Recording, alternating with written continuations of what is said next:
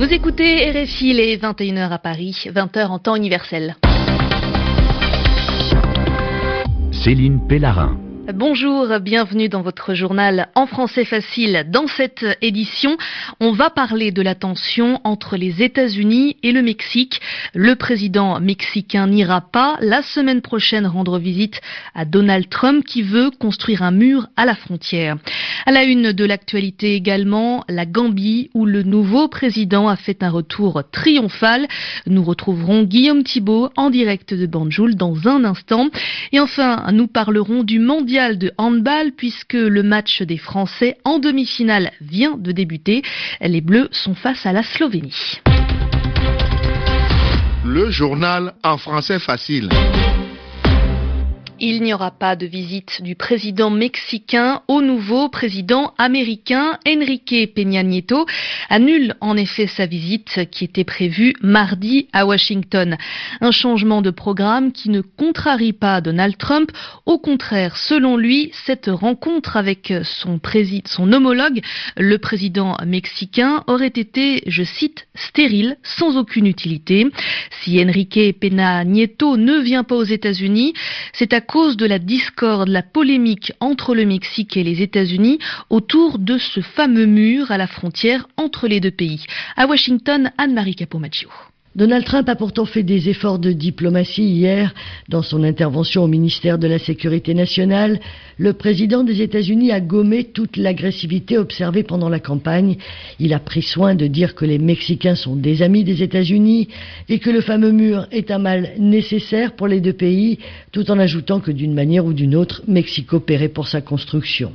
Le reste est un scénario désormais habituel. Le président Trump ne supporte pas d'être contredit. Les d'Enrique Peña Nieto, son refus catégorique de financer le mur, ont fait mouche. Donald Trump, devant son écran de télévision, a réagi sur les réseaux sociaux. Les États-Unis ont un déficit commercial de 60 milliards de dollars avec le Mexique. S'ils ne veulent pas payer pour le mur, autant annuler notre rencontre prévue la semaine prochaine. Mais la provocation peut fonctionner dans les deux sens et c'est ce que le président Peña Nieto vient donc de faire. C'est un premier incident diplomatique pour un président des États-Unis qui a prêté serment voilà une semaine. Anne-Marie Capomaccio, Washington, RFI. D'aller en Gambie où le nouveau président a fait un retour euh, triomphal dans la capitale Banjul. Adama Barrow était à Dakar depuis le début du mois. Son prédécesseur refusait de céder le pouvoir, mais cet éloignement du chef de l'État gambien est bel et bien terminé. Ce sont des milliers de personnes qui étaient présentes pour accueillir Adama Barrow. Guillaume Thibault, vous êtes dans la capitale gambienne et vous assistez à ces scènes de joie. Tout à fait, et Banjul est en effet une immense fête. Nous avons fait à peu près un kilomètre depuis l'aéroport où nous étions, où le président Ababa Barrow est arrivé. Devant moi, encore des centaines, des milliers de personnes, debout sur les camions, en train de fêter justement ce retour triomphal du président de la, de la République. Tous ces gens essayent d'aller au centre-ville. Il y a un endroit qui s'appelle Westfield. C'est là que les Gambiens font la fête quand il y a un événement important. Et cette fête, elle a débuté dès l'arrivée du président Adama Barrow sur le tarmac. Vous le savez, il arrivait de Dakar car Il est venu dans un tout petit avion, un avion à hélice, sans doute pour marquer le coup, pour montrer qu'il était un président simple, qui revendiquait une Gambie simple, égale, où les droits sont respectés, sont les mêmes pour tous. Et il est évident, Céline, que cette fête, cet honneur, cette arrivée célébrée par les Gambiens va durer toute la nuit, ici à Banjul. Guillaume Thibault, l'envoyé spécial de RFI à Banjul, vous étiez en direct et RFI vous propose une nouvelle édition spéciale consacrée à ce retour d'Adama Barrow en Gambie. Ce sera sur l'antenne Afrique entre 6h30 et 7h temps universel demain matin. Le journal en français facile. On va parler à présent de ce scandale en France qui éclabousse, euh, qui gêne François Fillon. C'est son épouse Pénélope Fillon qui est au centre de cette polémique. François Fillon contre-attaque. Ce soir, sur la chaîne TF1, le candidat de la droite à la présidentielle affirme que sa femme travaille avec lui depuis toujours, ainsi que deux de ses enfants, de vrai travail, pas des emplois fictifs et il l'affirme, s'il est mis en examen, il renoncera à se présenter à l'élection présidentielle qui se déroule dans trois mois. La justice française vérifie en effet que Pénélope Fillon n'a pas profité pendant huit ans d'un emploi fictif, d'un faux travail avec un salaire de 500 000 euros brut au total. Il ajoute François Fillon que les accusations contre son épouse renforcent, je cite, sa volonté d'être président. Et on va parler à présent de sport, de handball. Le mondial 2017 se joue en ce moment à l'Accord Hotel Arena de Bercy. L'équipe de France est ce soir en demi-finale face à la Slovénie. Christophe Diremzian, vous vous trouvez dans les gradins de Bercy et la rencontre entre les Bleus et les Slovènes a débuté il y a quelques minutes.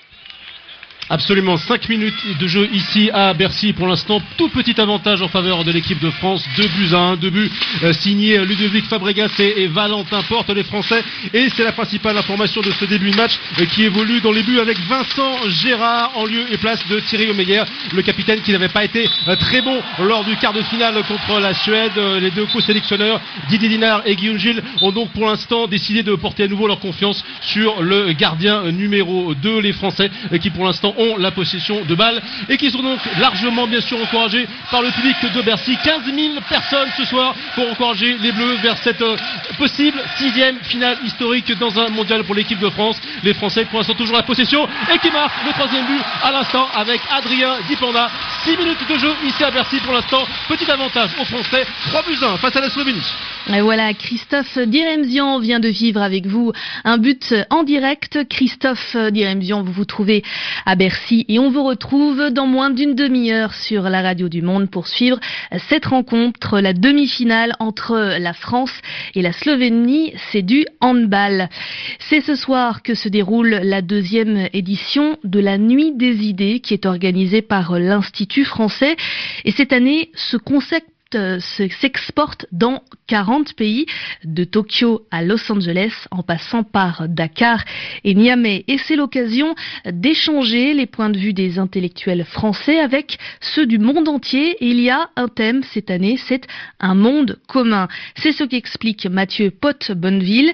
Il est philosophe et il est responsable du pôle idées et savoir à l'Institut français. Si je vous dis un monde commun, qu'est-ce que vous pensez, qu'est-ce que vous entendez euh, chez vous, chez vous à la fois dans, le pays ou la ville où le débat aura lieu, et puis dans le lieu que vous occupez? On s'est aperçu que euh, des choses se répondaient que euh, Lyon, Marseille et Dakar se répondaient sur le religieux, par exemple, que les questions d'utopie se retrouver à la fois à Los Angeles et à Niamey. Des échos comme ça, des systèmes de, de redondance s'organisaient entre des lieux parfois très éloignés et dont le numérique, puisque beaucoup des débats seront filmés et retransmis en direct, dont le numérique pourra euh, témoigner. La nuit atténue la peur des idées. Moi j'ai souvent constaté euh, dans des événements de ce type qu'un public qui ne viendrait pas le jour à un séminaire ou un colloque, vient volontiers, écoute attentivement, intensément, la nuit, aux petites heures, des gens parler de choses parfois euh, très lointaines ou très exotiques. Je crois que beaucoup des timidités que nous avons le jour, nous les perdons la nuit, et c'est un bon moment du coup aussi euh, pour réfléchir. Mathieu Potte-Bonneville, philosophe et responsable du pôle idées et savoir à l'Institut français. Il était au micro d'Isabelle Chenu pour parler de cette deuxième édition de la Nuit des idées qui est organisée par l'Institut français. Puis sachez qu'en Syrie, les avions turcs et russes ont de nouveau bombardé la région d'Alep. Des frappes sur Al-Bab, c'est un bastion, une ville où sont positionnés des combattants djihadistes du groupe État islamique. Moscou et Ankara ont accepté depuis le 12 janvier 2017 de coordonner leurs forces aériennes contre des cibles terroristes. Et puis un mot de football avec la Coupe d'Afrique des Nations. Euh, se déroulera les quarts de finale ce samedi et dimanche. Burkina Faso face à la Tunisie, puis le Sénégal ce sera face au Cameroun. Et puis dimanche, la République démocratique du Congo rencontrera le Ghana. Et enfin, dernier match de ces quarts de finale ce sera l'Égypte, les pharaons face au Maroc. C'est la fin de ce journal en français facile. Merci à vous de l'avoir suivi.